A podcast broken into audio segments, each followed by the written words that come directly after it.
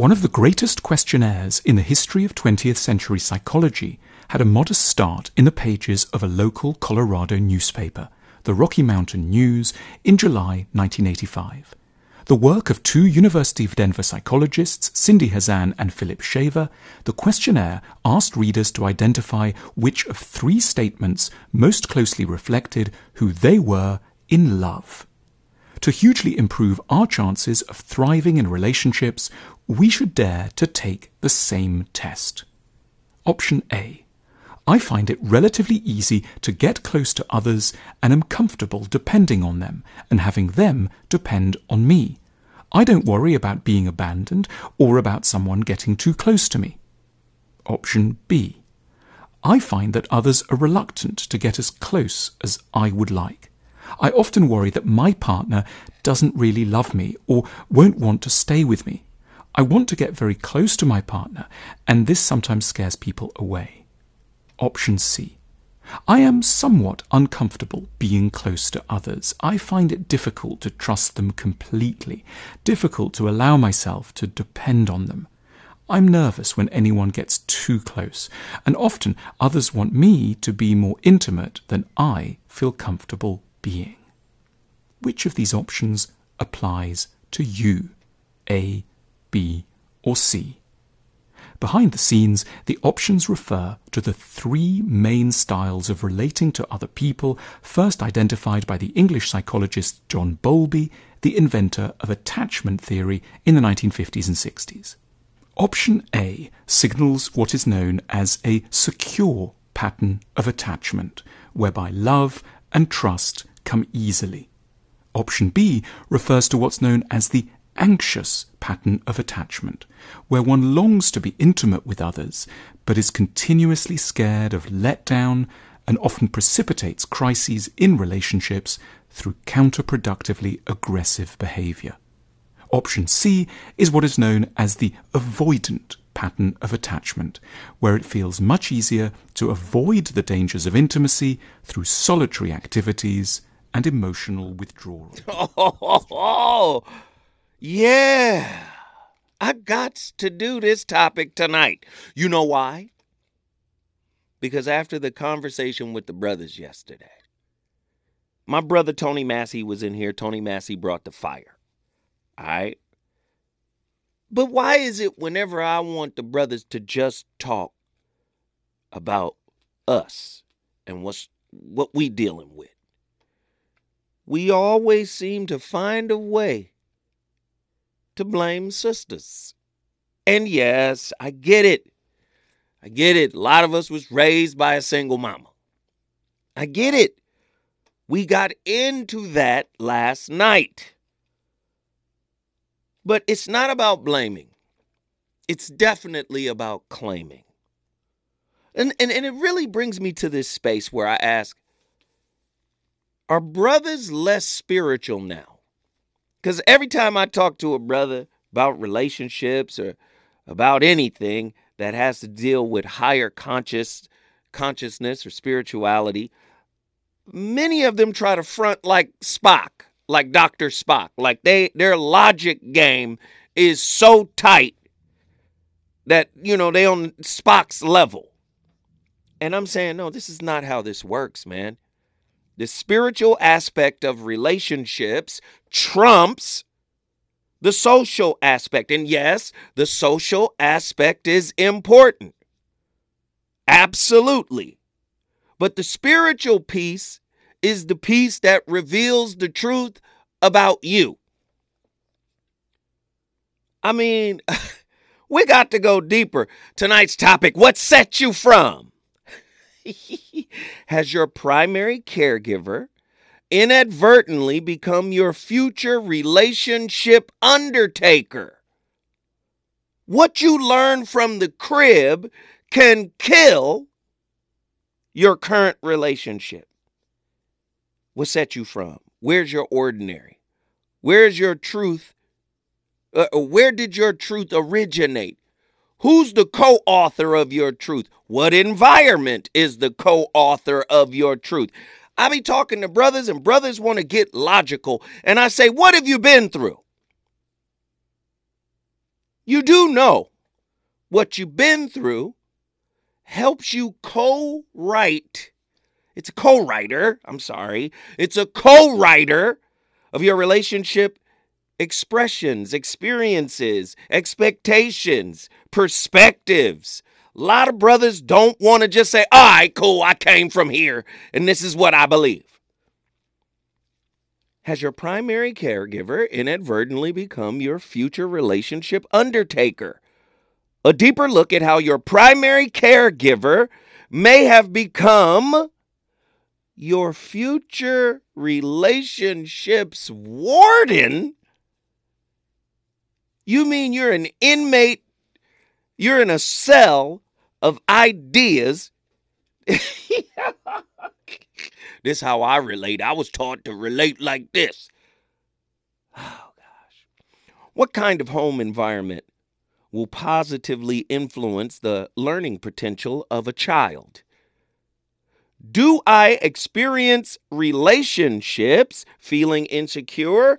And am I not sure if they're going to last? Let me tell you something about me. Listen, man, at 10 months old, I was sent to foster care, dog. I had to relearn my mama. After, after five years of growing up thinking I'm somebody else's kid, do you understand? I had to relearn her. Rose, who, Miss Lady, we hungry. Make us something to eat. I had to reacclimate to my real mother. And I had to reacclimate to an entirely different environment. You go from the suburbs to the projects, Alton Park projects, rats, roaches, gophers, just whoa. Hey. So, of course, my attachment style is weird. And let me just say this I'm mentioning John Bowlby's work tonight. But I don't trust white people like that. John, you can't say John Bowlby came up with attachment theory when Buddhism is 2,500 years old. and Buddha said the source of suffering is attachment. so I don't, you know, but I'm using this as a framework because a lot of brothers seem hella uncomfortable just acknowledging what they've been through. A lot of brothers want to be linear and logical, and I understand the masculine principle versus the divine feminine principle. There's a divine masculine principle. I get it. But I'm here to tell you, I know y'all been through something because I'm a man. And I see how insecure men interface with women.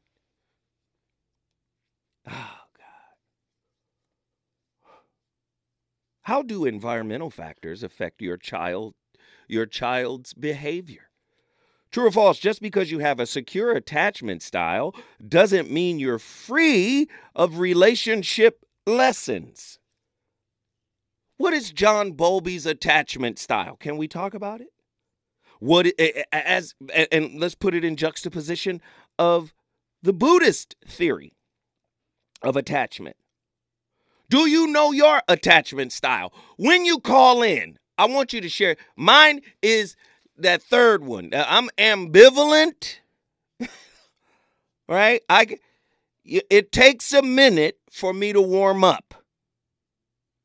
Sometimes a minute is 3 years. I'm sorry. It takes a while. I'm not secure. I might be ambiv- ambivalent, insecure. That's that's me. I, I don't. And listen, I don't believe the styles are monolithic, just like the communication th- styles. I think depending on the person, may pull out a different style. I might be secure around one kind of person, but ambivalent, avoidant, or even disorganized. Yeah, there's a disorganized attachment style. What in the name? Uh, listen, I want to know What's your attachment style? How does it affect your relationships? And tell the truth, did you get it from your primary caregiver? When we come forward, the voice of reason and the phone lines are going to be cracking. We are ready all over the country. Let's go. Reasons. The reasons that we're here, the reasons that we fear, our feelings won't disappear. Disappear. You're listening to the voice of reason with Zoe Williams on KBLA Talk 1580. Ladies and gentlemen, the voice of reason back in the building. Along with my co host, my playlist. What you know about the SOS band? Just be good to me. What kind of attachment style does that song embody? The clingy, you listen, you got a bunch of girls, but I don't care about what happened with them, just be good to me. Because somebody with a secure attachment style might be like, you've got to go. or maybe she's just polyamorous. 1 800 920 1580. Get to your phone lines. We about to turn up. Has your primary caregiver inadvertently become your future relationships undertaker? According to British guy, British guy, British psychologist John Bowlby in 1969, he proposed the attachment theory, a theory that explains how and why a newborn becomes so emotionally connected with its mother, i.e., primary caregiver. Now, keep in mind, there are some cons uh, with attachment theory. Although a lot of psychologists use attachment theory to explain how different people interact in relationships, there are some some drawbacks. Uh, Bowlby's attachment theory uh, doesn't account for socioeconomic or financial situation, or education, or you know where you. It doesn't account for any of that. Okay, so Eh, that might be an issue. Who knows?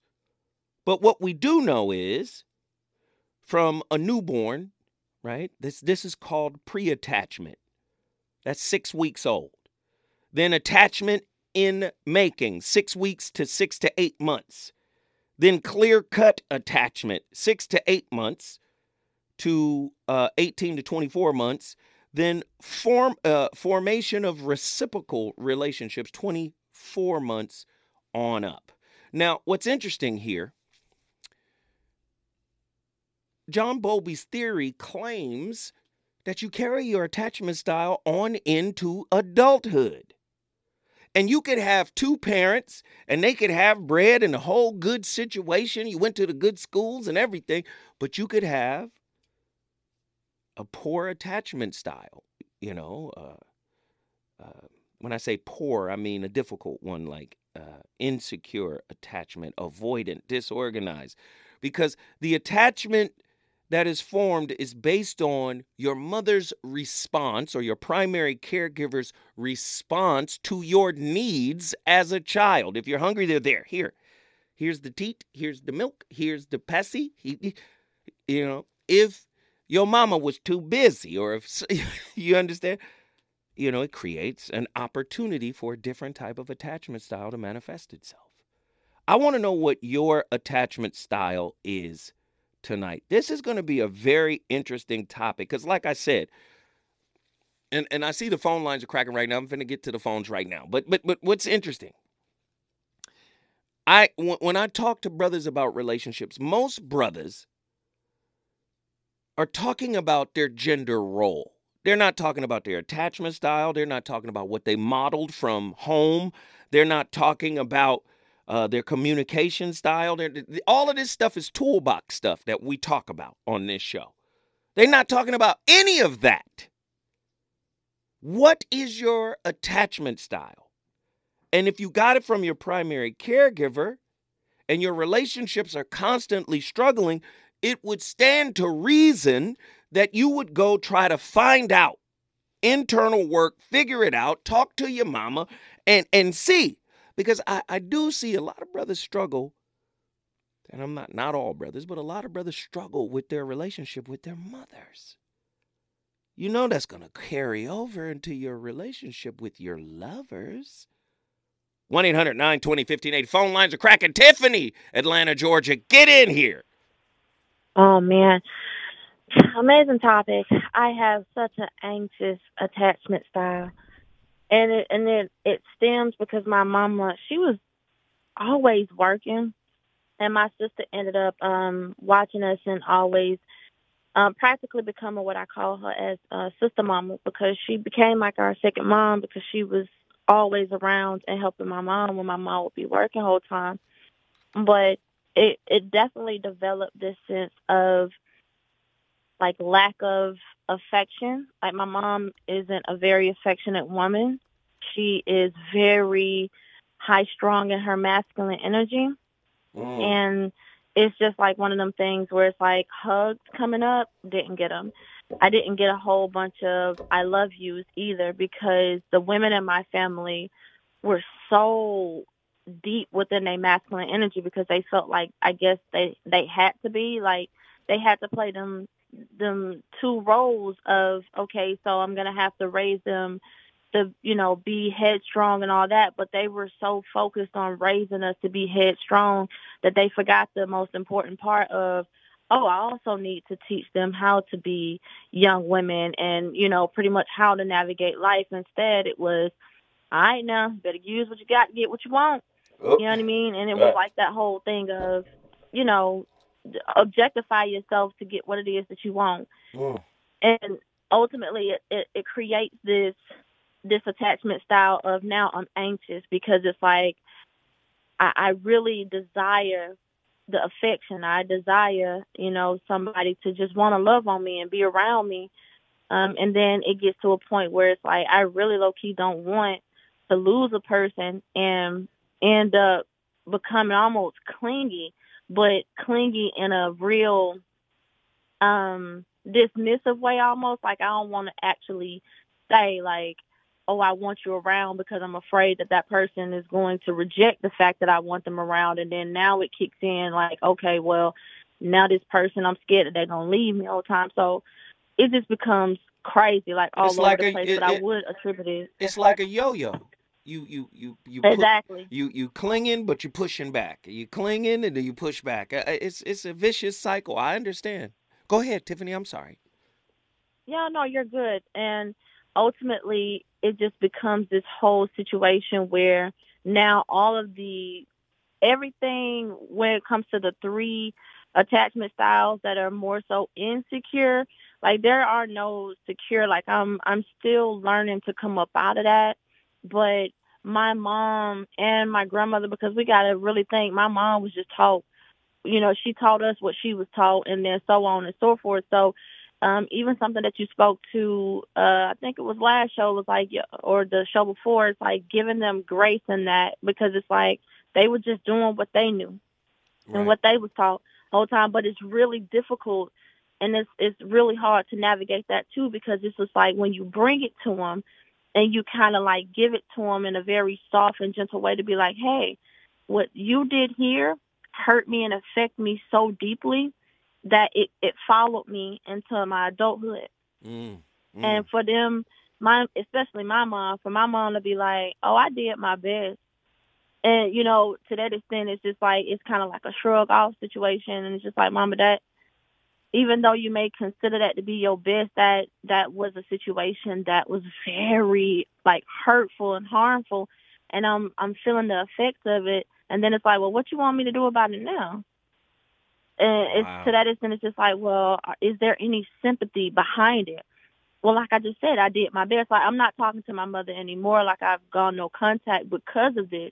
But you know, this is how deep wait, it can get. Wait, wait, Tiffany, Tiffany, hold tight, hold tight. We gotta come forward. But when we do, Lord have mercy, this child and came in here and she done laid it flat. She's spilled all of the tea. I want to hear from everybody. Please call in and share your story. When we come forward, we have so much more to talk about. This topic is just getting started.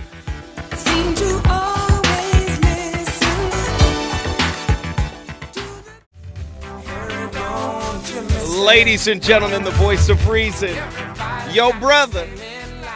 We're engaged in another powerful conversation We got the classic Gap Band. Is that a remix of that song? Still sounded good to me though.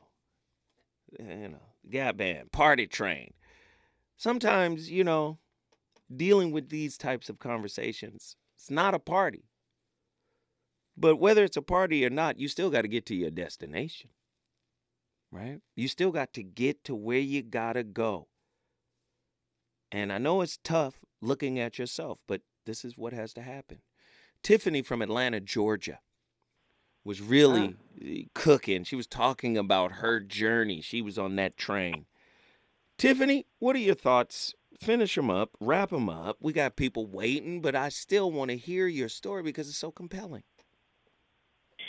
So, just wrapping it up and just saying like that I'm on a, a no contact basis with my mom because of just the blatant disrespect whole time and not being able like giving grace to her and just giving all of these chances to just finally be respected by my mom only for it to just tragically end in her telling me that she's just going to purposely disrespect me um to go ahead and get it over with so that I can stop communicating with her and that just ultimately right then and there confirmed everything with me is that that just mother daughter connection just was never there and I was fighting for something that just wasn't going to happen. But ultimately, you know, I'm in therapy, child.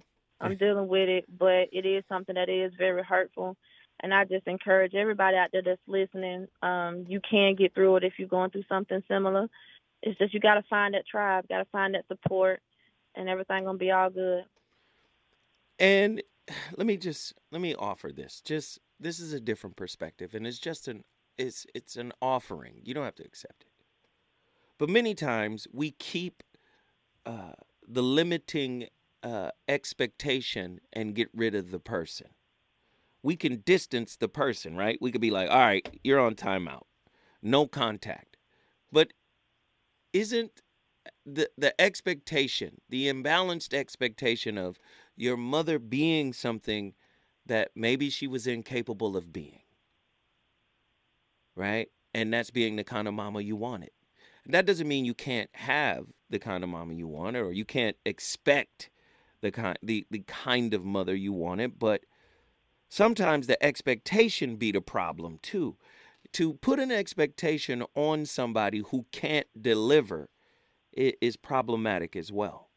And and I would say work on the expectation just like you're working on this relationship with your mother, meaning Mom, you're going to be disrespecting? Now you got to be on the outside. Okay, fine. That's how you're dealing with mom.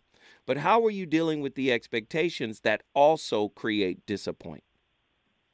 See, though, you trying to kick me off the phone. I can get into that real quick, but no, just don't have to catch me another time, though. You see how you do it? It ain't no expect. It look, it ain't no expectations though. It, I did not set an expectation for my mama. I really didn't.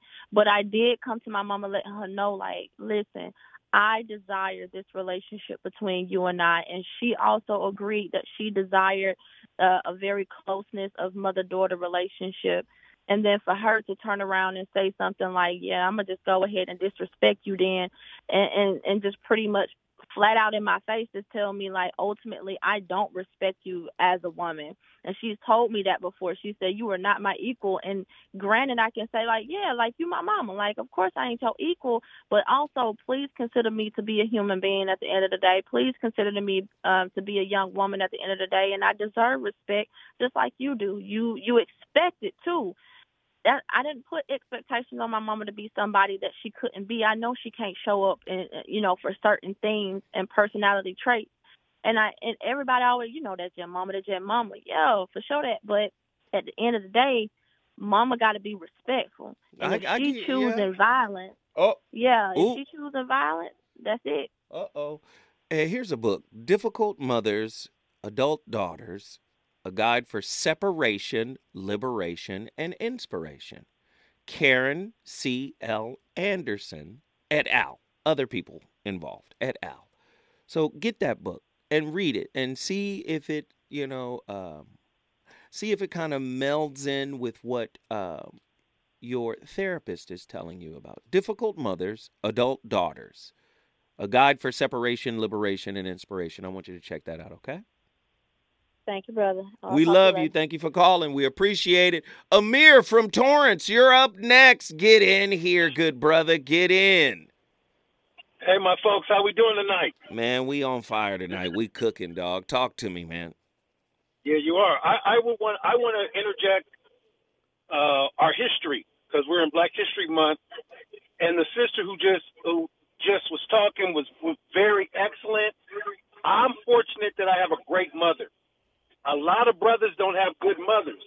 A lot of brothers seen their mothers do things that were very questionable, very disrespectful to the family, to their children, and that affects them when they deal with other women because their mother is the hierarchy. So if if I don't respect my mother, how am I going to respect you? So when you find a lot of these broken uh, relationships, like you said earlier, though, a lot of it has to do with the mother. And me, I was fortunate. My mother taught. I got a twin brother. She taught us. She said, "Your wife is not your slave." What does she mean by that?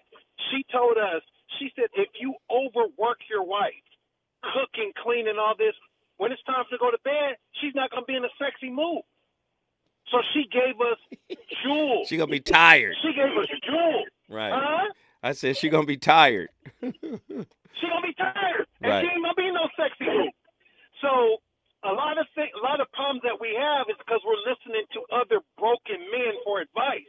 I listened to my mother. My mother taught me how to be a man because my father decided to leave the family and go with a white woman. And so uh, I, I I appreciate what that sister before had to say because I cut off relationship with my father before he died, only because he didn't want to show up and be a real father. You can't just come to a graduation or to a, a, a, a- birthday party and, and that's sufficient.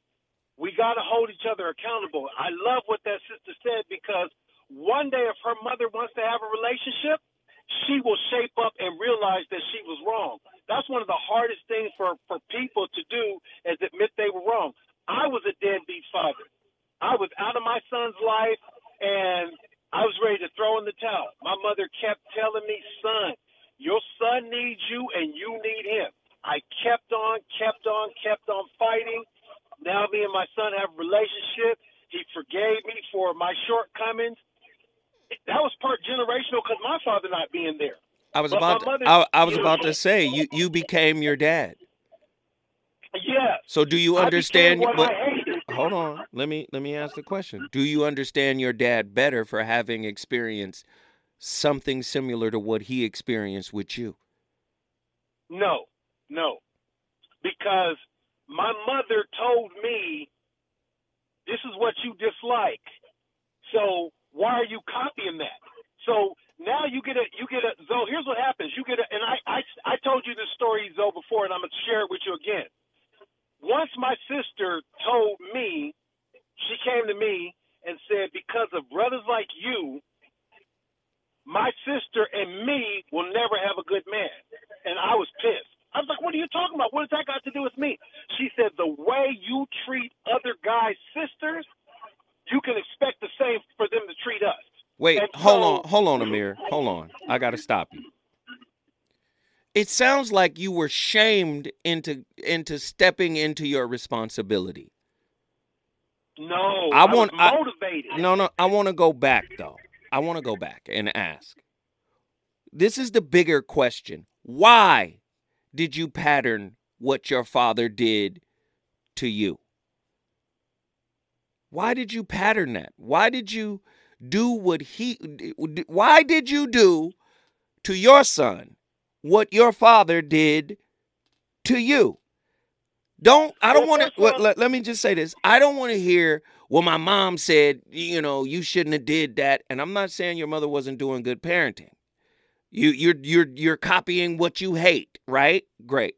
Your sisters, right? I I I'm I'm with all that. But I need you to go in and say, "Hmm, the dude I hate, I wound up doing the same thing to my son that he did to me. When we come forward, we going back to Torrance, California to talk to Amir. He's about to cook. Is it good to you? Good to you? More voice of reason with Zoe Williams when we come forward. Throughout the world, from Leimert Park, KBLA Talk 1580 is on fire tonight. I'm the voice of reason. I'm here weekly, 7 to 9 p.m. Pacific Standard Time. My playlist is my co host. Can't nobody love you better than you. Come on, ain't nobody love me better than me. But first, I need to know where I come from. I need to know what's in me. Amir, come on, Sir. man. Get in here, brother. Get in here, man. Talk to me. Now. Zoe, I, Zoe, I want you to understand that it wasn't just the advice that my mother gave me, it's also who you surround yourself with. We have an organization in Los Angeles called Second Call, formerly mostly brothers and sisters incarcerated, that they're all electricians now. And I go to them every Thursday, listen uh, to their to meetings, very powerful stuff. And one of the things that one of the brothers recently said is if you're around nine gangbangers, you're probably going to be the 10th. If you're around nine successful people, you're probably going to be the 10th.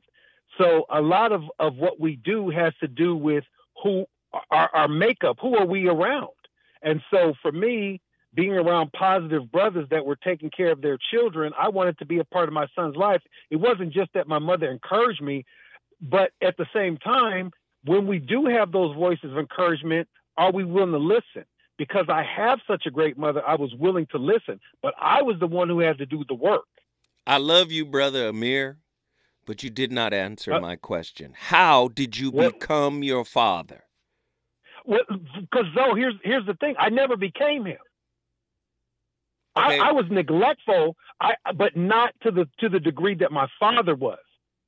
But I would go but to my son's basketball practice. I, I did, but I didn't do enough. Is all I was saying to you. I I did, okay. but I didn't do enough, okay. All right. All right. and I acknowledge that. But what I'm saying is somebody made the comparison. Was it your mother who made the comparison? Who made the comparison between you and your daddy? It wasn't it wasn't the same as because I was I was never in that capacity. But what I was is I wasn't I thought I was doing minimal enough, and it wasn't. Got it. You you, I- you were you know, doing I- the bare minimum is what you're saying, and you thought Yeah, like a- that was enough. I got it. Yes, like it, like say for instance, if I had money, then I would go give her some money, his mother money. Mhm. But it wasn't consistent. So I thought, well, that's what I had. That's what I gave. No, but I, I, I, I don't care what I had to do. If I had to flip burgers, wash dishes, I should have done that. I didn't do enough, but I gave when I had it. If I had it, I would, I would give so it. was this a go- money would- issue or was this a presence no, no, no. issue? No, no, no. It's it's it's a presence issue, but at the same time, it's money no, no, no. because No, no, no, no, no, Amir. Why didn't you give your presence as much as you could? I'm just asking. just negligent. I, I, you know, I don't have an excuse. It's not an excuse. It's a, it's about an inquiry. And this is and, and I'm glad you called, brother, and I'm appreciative of your call because I often say men have a very difficult time looking inward. I'm not asking for an excuse. I'm asking you to look inward. Why were you negligent? Sometimes you might have to get one of those composition books and journal your discoveries. Right? That's a good idea. Why good idea. were you negligent? Why did you remind your mama of your absent daddy? Why? Well, like I said, though, I wouldn't say that I reminded her because that those are, that's apples and oranges. She brought it to your attention though, didn't she? You said that yourself. Well, well, yeah, because in in our in our conversation, she said, "Well, son, your father wasn't there for you, and you're repeating the cycle." Boom. We just said the same thing, brother. Yes, Th- th- this- So, but, but- see, this is what I'm saying. Self work is the work of relationships. absolutely. And, and you just pointed out your own path right here, right now. yes, You got to give answer to the whys that I presented to you, sir. Well, like I like I said, may, maybe I'm not uh, clear, but I don't have an excuse. It's not an I don't- I don't- excuse. It's a discovery. It's an inquiry into self. Amir, we gotta we gotta come forward. But Amir, I love you, brother. Please call in, man. I love you, though. Man, thank you, I- brother, you, for doing I'm this with I'm me. gonna come by and see you. I'm gonna come by Leimert Park and see you. It's easy, brother. I'll be out here praying. Call me, Okay. man. It's All all right. good. All right, my brother. When we come forward, we got Kenneth from New York. Kenneth, don't think I didn't see you, brother. We got Tori, uh, uh, Tony out of Montgomery, Alabama. We all over the country right now. When we come forward, we got a lot to talk about.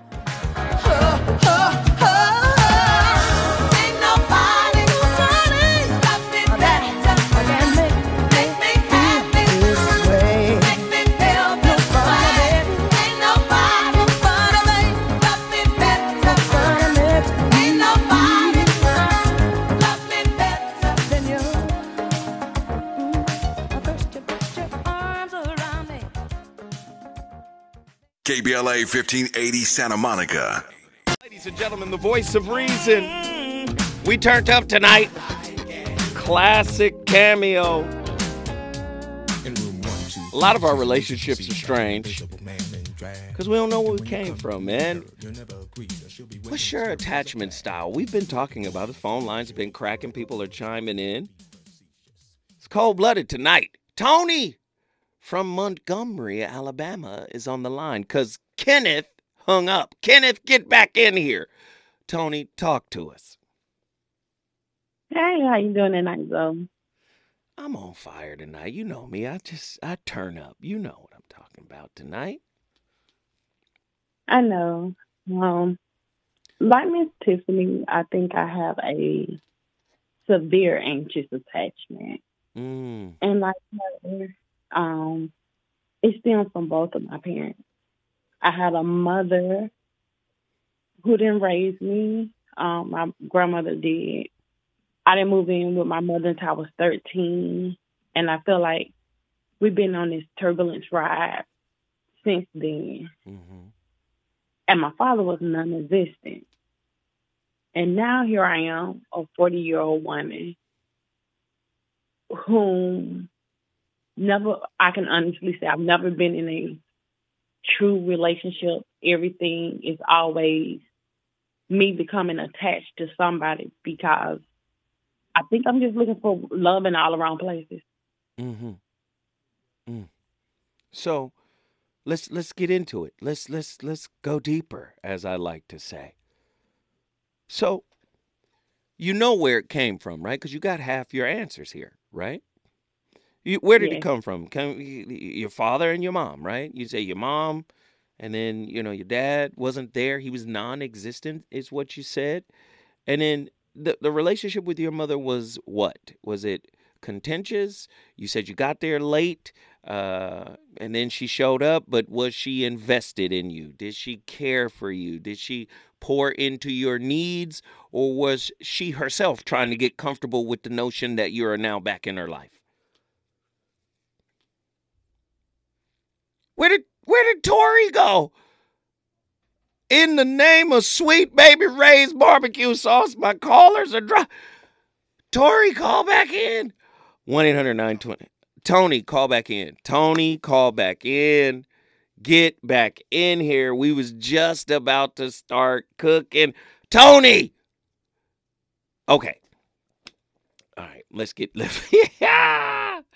Let me just say this. Because I'm listening and I hear people really, really laying it flat. Remember in the first hour we talked about John Bowlby. But now let's transition to Buddha. Right? The Four Noble Truths of Buddha. Suffering does exist. That's truth number one. Suffering arises from attachment to desires. That's truth number two. So you heard me say uh, to Tiffany and others, you uh, once, let me just say this. Once I gave up my expectations on how my mother should be, or how I viewed my mother, or how I thought my mother should mother, our relationship got better. And I learned this when I was 23 years old. I'm sitting here trying to convince my mother to think a certain way or act a certain way. My sister had a problem with that, you know, and she was very disappointed for many years with my mother. But I, I, I grew and matured and understood that part of my disappointment, disappointment with my mother is really my expectations of my mother. So when I started to study Buddhism, the second noble truth, suffering arise arises from attachment to desires. Do you desire that your parent is a certain kind of way or they should have been a certain kind of way or are you still disappointed that they weren't that? Listen, I'm I'm I'm laying this out because don't you know when you break up with the toxicity that formed your perspective, you are now free? We have a love hate relationship with our caregiver. As we get older, we start to challenge those beliefs, but we, we don't automatically just throw them all the way out. Tiffany still love her mama.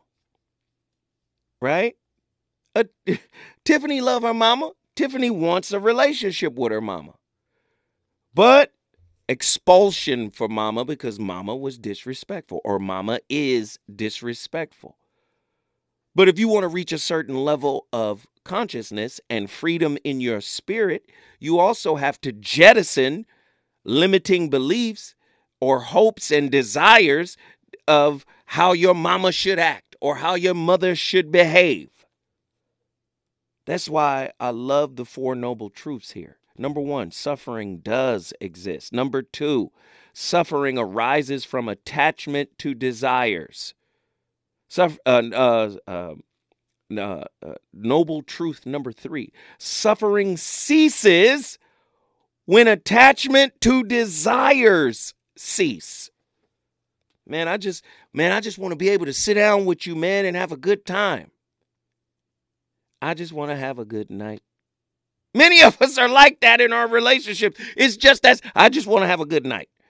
I want to be able to sit down and just, man, dad, if I could just talk to you. Sometimes you got to break up with that expectation if you do not want to suffer. And noble truth number four freedom from suffering is possible by practicing the eightfold path. How does this lock into your attachment style that Bowlby was talking about? Because many of us, when we have poor attachments, we have poor relationships, and then we cultivate poor patterns and poor behaviors. But the Four Noble Truths, truth number four, freedom from suffering is possible by practicing the Eightfold Path. What is the Eightfold Path? Right understanding. Right understanding is number one. What it actually means is right view. But how can you have the right view if your perspective is colored by what you've been through? If you're wearing uh, trauma tinted glasses, disappointment colored glasses, frustration colored glasses. So, in order to achieve right understanding, you must let go of the understandings that you have inherited that weren't authored by you. Do you understand? Do you understand? Right understanding cannot be had if you're looking through the eyes of a wounded daddy or of a wounded mama someone who still has a difficult time looking at their own wounds and and and disappointments and frustrations and when, when you can't see you when you can't look at you in totality without judgment without condemnation without condescension without elevating this curated mask you wear the mask of i'm over it the mask of everything is cool everything is all right if you inherited these beliefs from your parents, you've got to break up with them first. And once you break up with those beliefs, you can achieve right understanding. which is right view, right perspective. Then that goes down to right intention, which is thought. Right? What are right thoughts? Right? Well, there's some surface thoughts, and then there are some deeper, more psychological things that are going on, like really deep. But the surface thoughts is do the right thing, treat others, the golden rule, as they say, right? Your intention. Sometimes we get caught up in the behavior and we divorce it from the uh, intention. First off, just because somebody is doing something for you that you like, it doesn't mean that their intention is aligned right? So, if you want to achieve right intention or right thought, the thought cannot be contaminated by hurts, by wounds, right? Uh, by past disappointments. Have you ever had a thought that was as clear as water? Typically, our thoughts are contaminated. They're contaminated by every disappointment, every experience, and everything we've been through. So, a thought without judgment. Woo! Can you? Krishnamurti says it this way the highest level of observation is to be able to observe without judgment. That's right thought. That leads to right speech. Right speech leads to right action, right action, right livelihood, right effort, right mindfulness, right meditation. Eightfold path. But you've heard me talk about something similar to this when I say thought, word, deed, and intention must be congruent.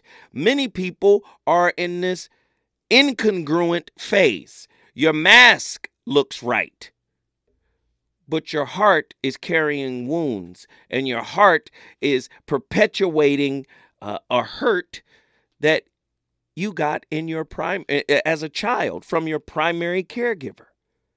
You want freedom in your relationship. This is why I say a lot of brothers is out here struggling. A lot of brothers want the relationship and they want the responsibility that has been socially applied to their gender. If I pay for everything, you do what I say.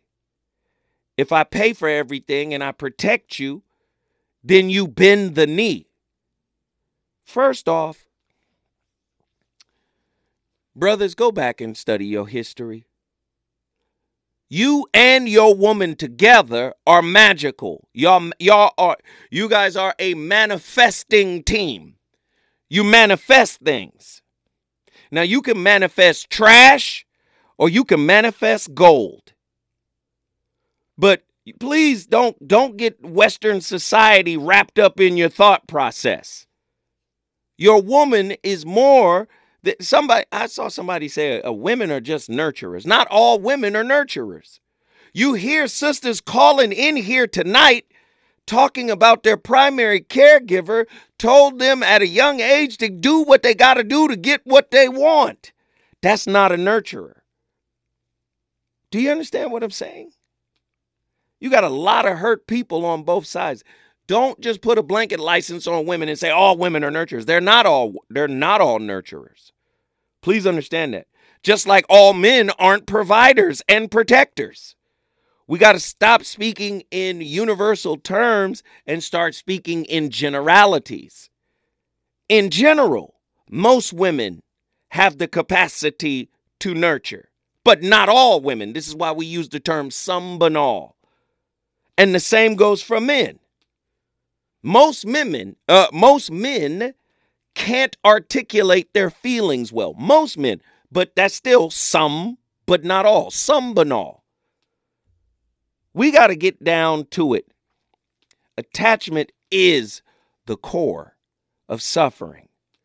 Suffering in Sanskrit is dukkha. We already talked about that. Bad space. Many people are suffering internally and creating a bad space for relationships. When we come forward, I'm going back to Tony from Montgomery, Alabama. Oh, and I see my brother Sean from Oakland, California. We got a lot to talk about.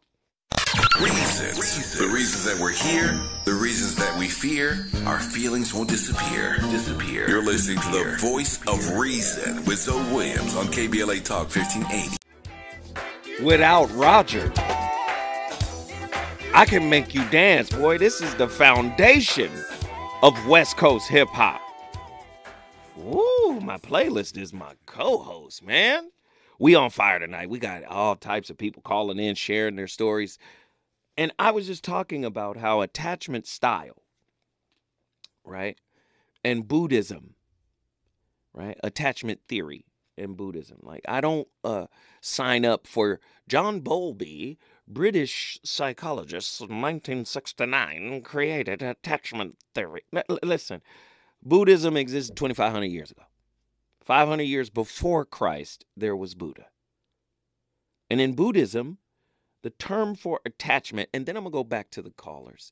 The term for attachment is so powerful, right? Upadana, upadana, or upadana in Sanskrit and in Pali, right? Pali, P A L I, upadana, right? The word itself means clinging, attachment, grasping. Although the literal meaning of the term, listen to this. The literal meaning of the word for attachment that comes into English as attachment, the Sanskrit term and the Pali term meaning uh, clinging, attachment, grasping, upadana. The literal meaning, this is going to blow your mind. The literal meaning for attachment in these languages, in Buddhism, is fuel. Fuel? Like like 97 octane? Yes.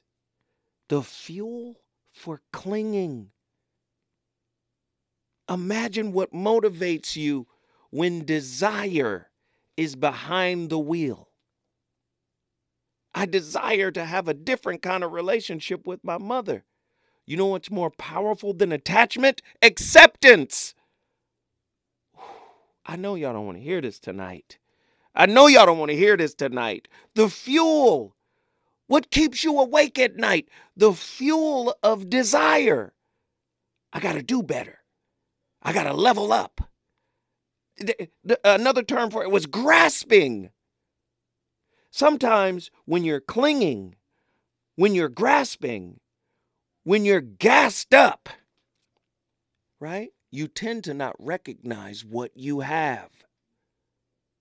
You tend to not, oh, 1 800 920 1580. Get in here. Zoe Williams is talking crazy tonight. Tony from Montgomery, get back in here. Let's talk. I'm back. Yes, yes, yes. We're in here talking. Talk to us. Tell us you you were telling us about your story and then you cut off. You've got time. Go ahead, jump back into it. Okay. Um, I think I left off stating that due to my parents, it spilled over into my adulthood, and especially when it comes to relationships. Um, I can honestly say I've never been in a relationship before. Everything always boiled down to me becoming extremely clingy to someone to the point where it frightens them to be with me or to the point I just totally pushes them I push them away. Mm-hmm. Mm-hmm. That's what Tiffany was saying earlier today, right? That yo-yo effect, right? Anxious, anxious, avoidant attachment style. You want it, but when you when you're close to getting it, you sabotage it, you push it away, right? Yeah.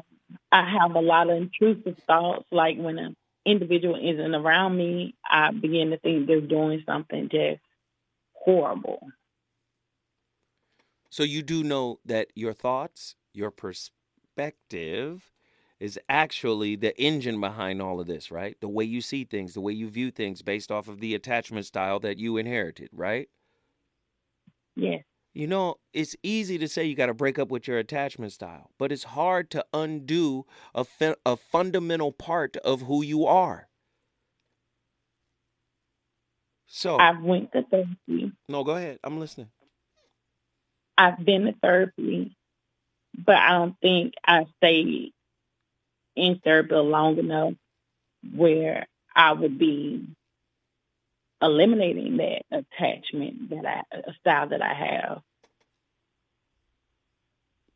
Do you know how to do it? I think the question that I have to ask myself, do I want to do it? There we go. We cooking with greens right now. Greens with hog mogs in them.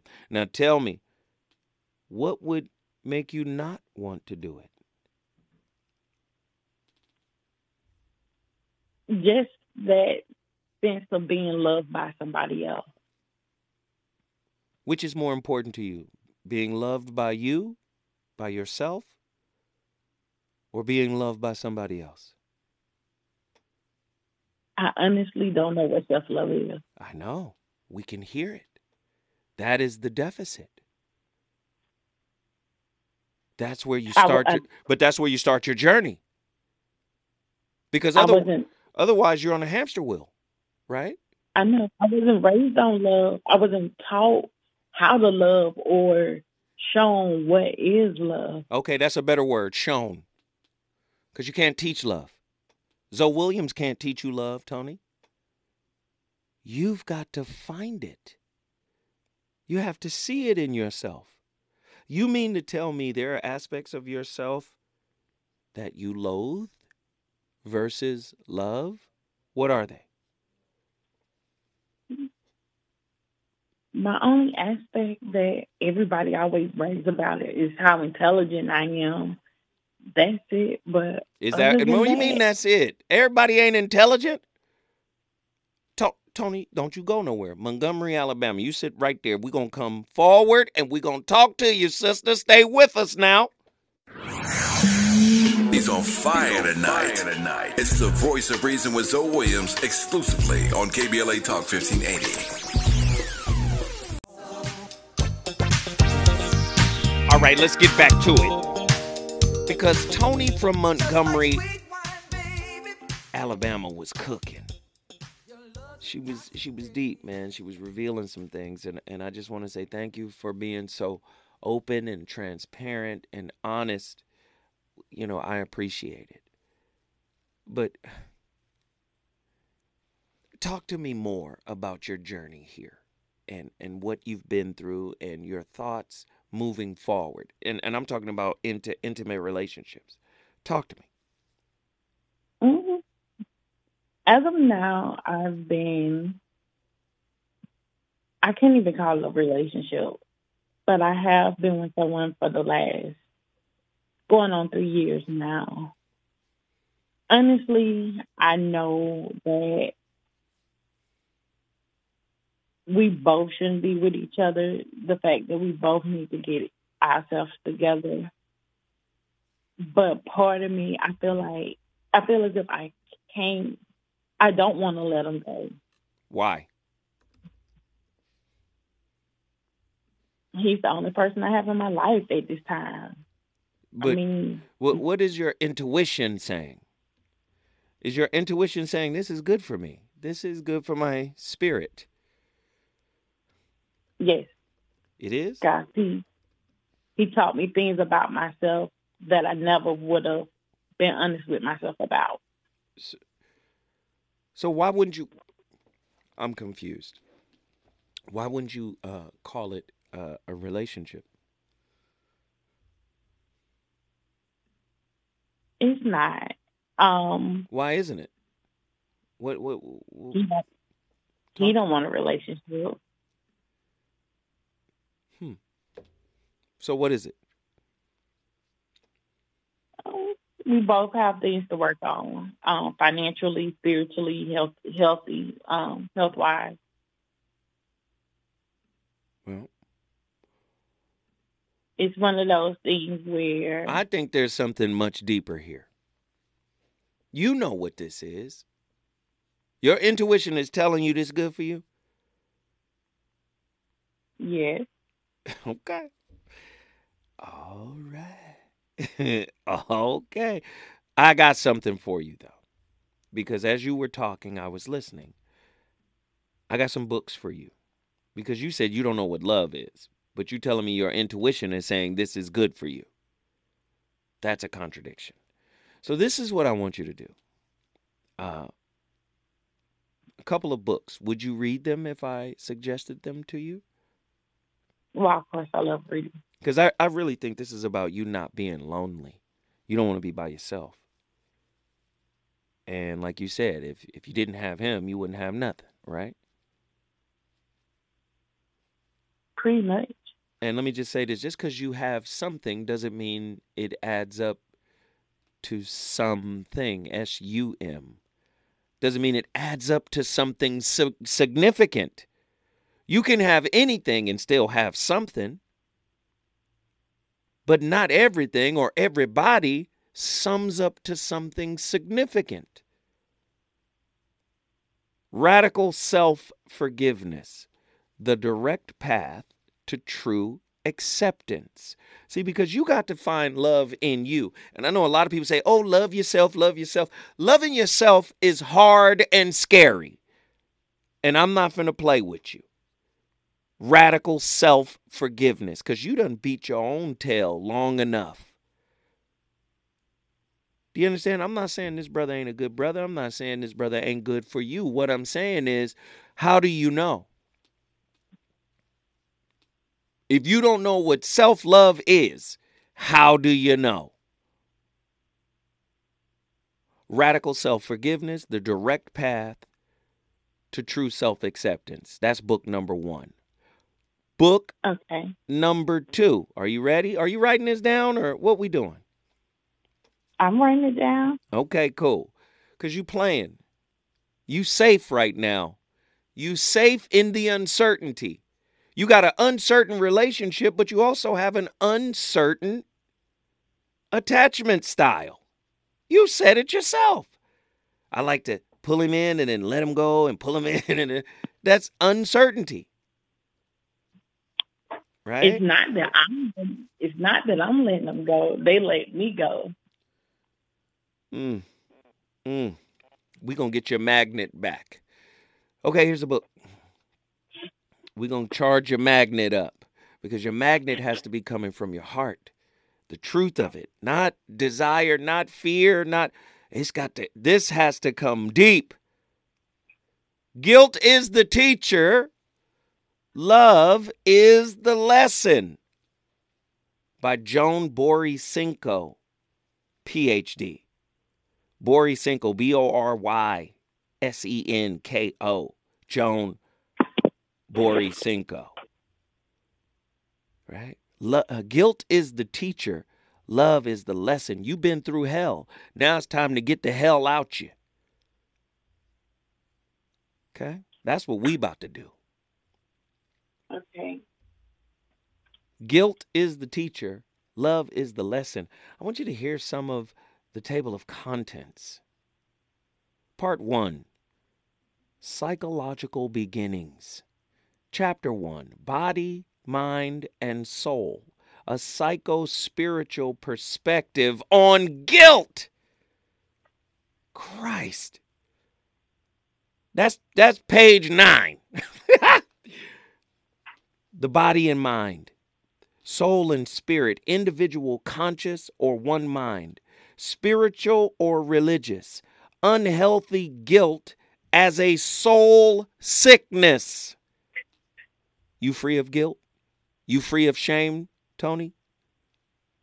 No. Of course not. So how you know what love is? How do you know how to love yourself?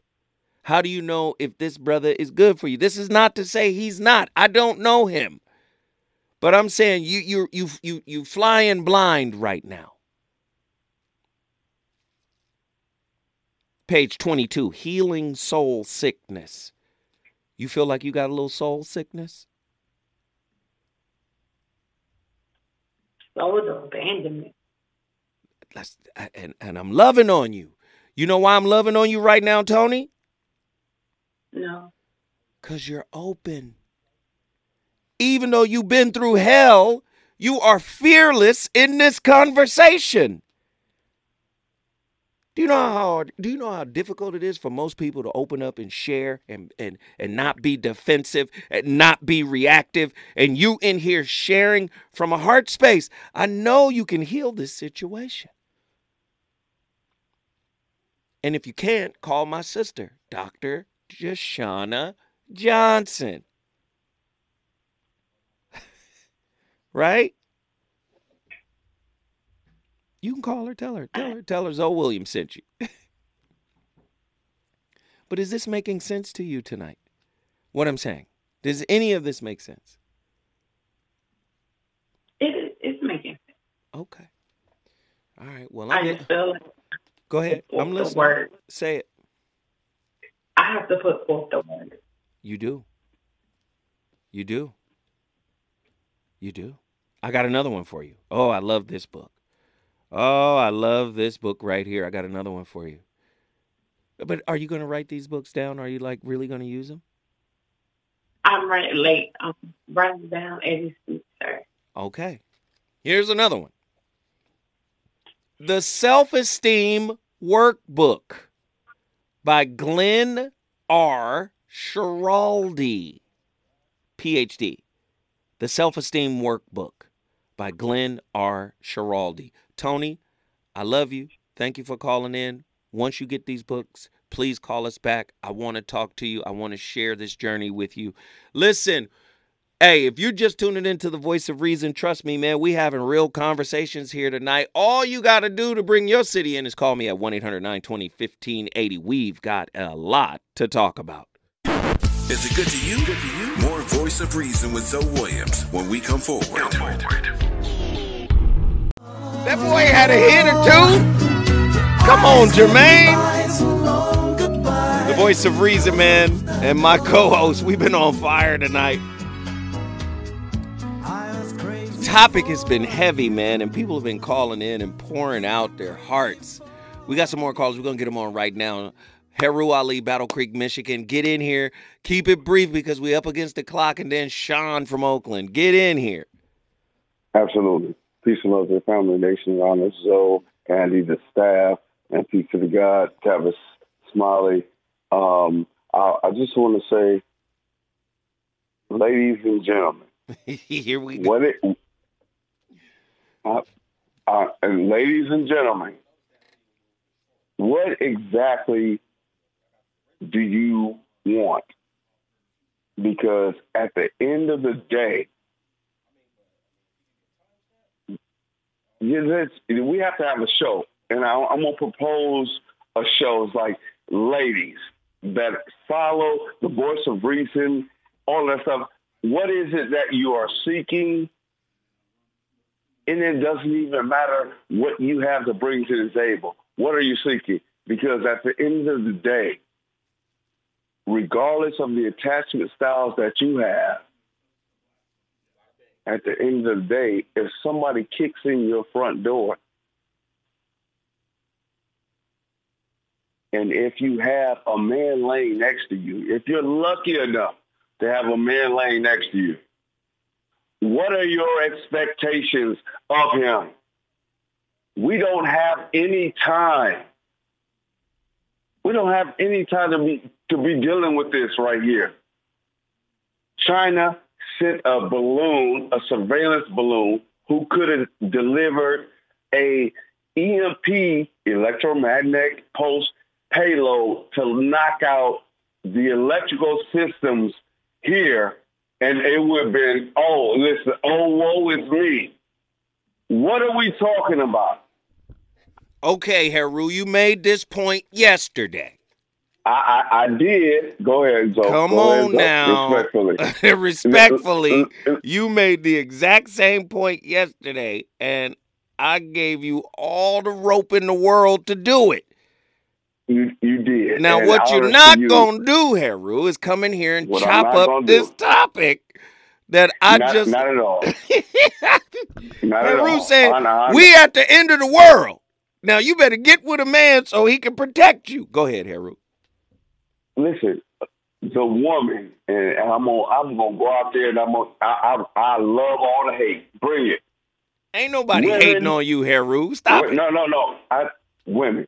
you are the weakest link in the room that you are in. I don't care if you're the CEO of a corporation. At the end of the day, you cannot determine your life. What am I saying? If somebody comes in there, male or female, they can take your life. And guess what? What you're gonna do is after that boss, babe, I ain't gonna say the B I T C H. I ain't gonna say that. You you're the weakest link. You you're gonna expect to be protected.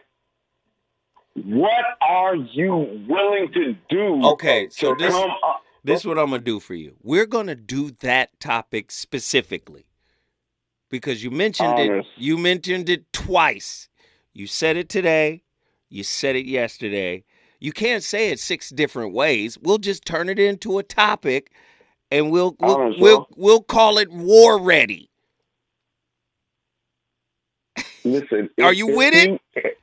I'm, I'm absolutely, absolutely, and and uh, all, all the, the emails or the, the the topics and all that stuff. Please review respectfully. You don't have to. It, it, it's No, whatever. I'm I'm But going at- to. We we we're going to do this before the week is up. at the end of the day, and I'm off to quote Zoe Williams, and I'm gonna be out. What is a man's worth to you besides his wallet? That's Zoe Williams right there. Peace and love to the family relations. Everybody, please stay safe, and I'm out. Hey, thank you, Heru. But let me say this. Don't just misquote me now. I'm talking about currencies that are worth more than the currency in your wallet. And protection is a currency, but so is presence. So is wisdom. So is mindfulness. Uh, you know, there are more currencies than just protection. But I hear what you're saying. Sean from Oakland, get in here. Hey, brother. So, um, you know, a couple of things. Number one, taking care of yourself. Let's not. Uh, let's make it clear. We're not. Nobody is talking about being a narcissist. Okay, because that has a specific definition, and I sometimes think when uh, all of us are talking about taking care of yourself, sometimes that gets thrown into the mix. Mm-hmm. But the other part of that is, and so don't confuse that, people.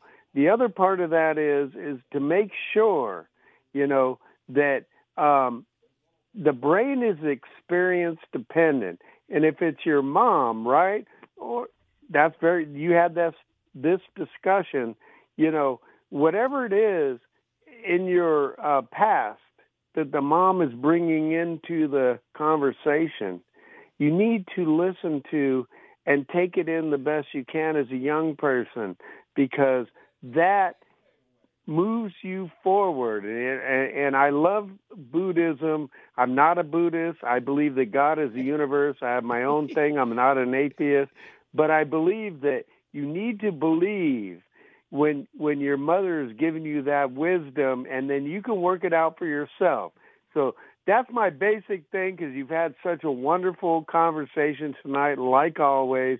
But I know we're at the end of the clock. But I love you, brother, and uh, I Thank think you, it Sean. was a great conversation. We appreciate it, man. And listen, I start the conversation, you guys finish it. Oh man, I'm I'm I'm gonna reach out to Heru Ali. I think I gotta call Heru Ali.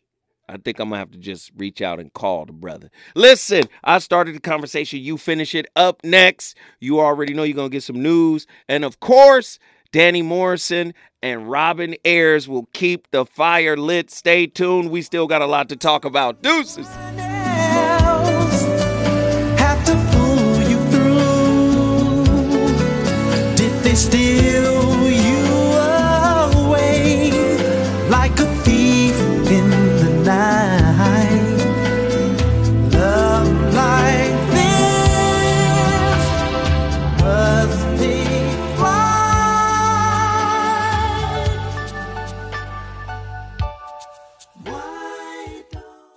KBLA 1580 Santa Monica.